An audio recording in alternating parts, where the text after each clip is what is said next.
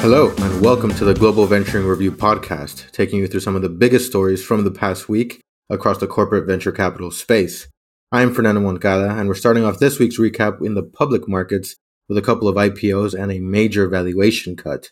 US based online grocery delivery service Instacart, which is backed by corporates American Express, Comcast, and Amazon, is cutting its valuation from 39 billion to 24 billion. Despite being one of the biggest and most visible winners during the COVID 19 pandemic when home delivery services exploded, growth has tallied off over recent months and the company has chosen to slash its valuation ostensibly to strengthen its recruitment efforts by offering potential hires equity rewards, which would have greater potential to yield profits in the long run. The move comes amid changes in the delivery markets as companies with business models that thrived in social distancing are forced to dial back expectations, while rising inflation means that luxury offerings like takeaways and grocery deliveries are less affordable.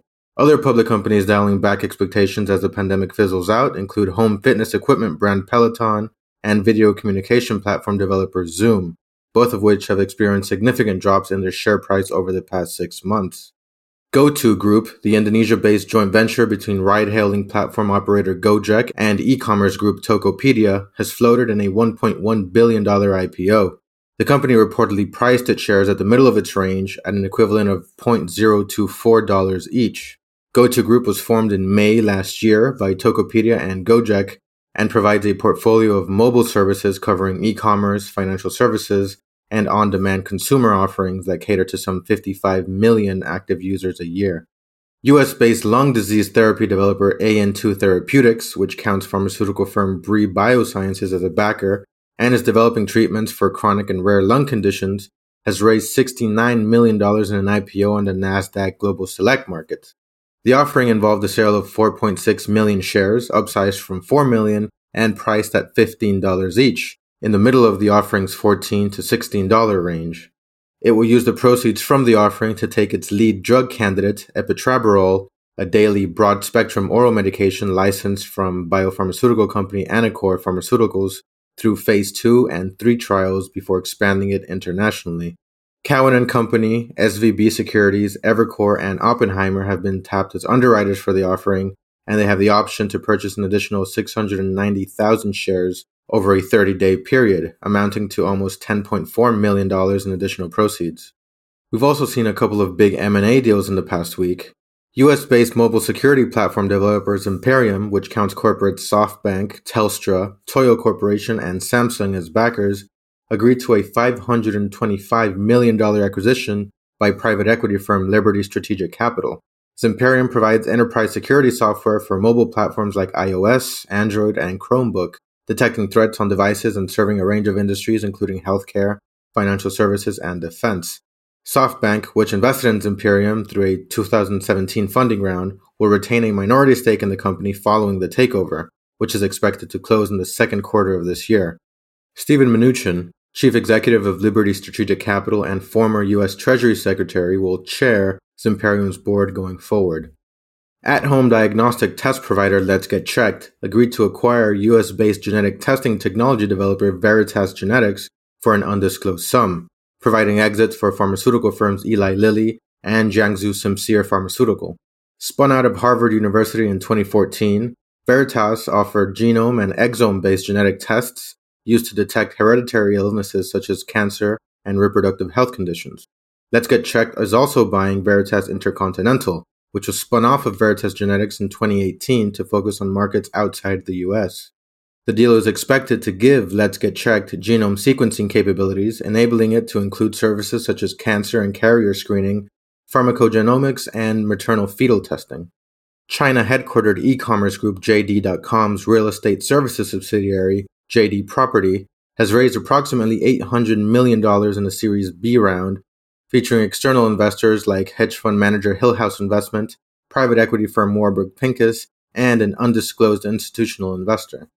JD Property runs JD.com's infrastructure assets in addition to offering real estate services through an integrated service platform. Also in China, autonomous driving technology producer WeRide has raised $400 million from investors including car manufacturer GAC and industrial technology and appliance manufacturer Robert Bosch. Private equity firm Carlyle and China Arab investment funds also took part in the round at a valuation of $4.4 billion. WeRide develops software and hardware to retrofit vehicles with the capability to achieve level 4 autonomous driving, which would allow cars to drive themselves but give the driver the option of taking over. Insurance group Ping An, investing through its Ping An Capital unit, has led an over $204 million Series B round for China based driving safety technology provider Soterea at a valuation of $1.56 billion. The round also included conglomerate SK Group, Harvest Capital Management, and state owned Henan Investment Group.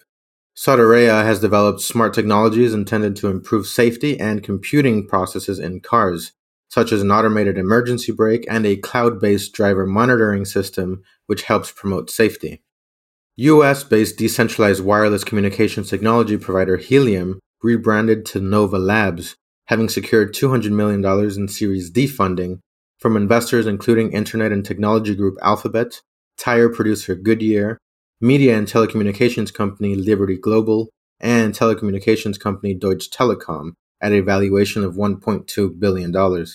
Tiger Global Management and Andreessen Horowitz co led the round, which included NGP Capital, the venture capital firm funded by communications equipment maker Nokia, as well as Pantera Capital, Ribbit Capital, 776, and Kingsway Capital.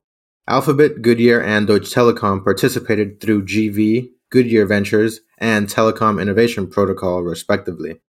Nova Labs has developed a blockchain based decentralized peer to peer wireless Internet of Things network monetized through cryptocurrency, letting users set up network devices to expand coverage while mining crypto. Deepki, the France based creator of a software platform that tracks ESG data for the real estate sector, secured $167 million in Series C funding from investors including power producer Statkraft's corporate venturing unit, Statkraft Ventures. Growth equity firm One Peak co led the round with venture capital firm Highland Europe, while BPI France, Revaia, and Hi Inov also took part.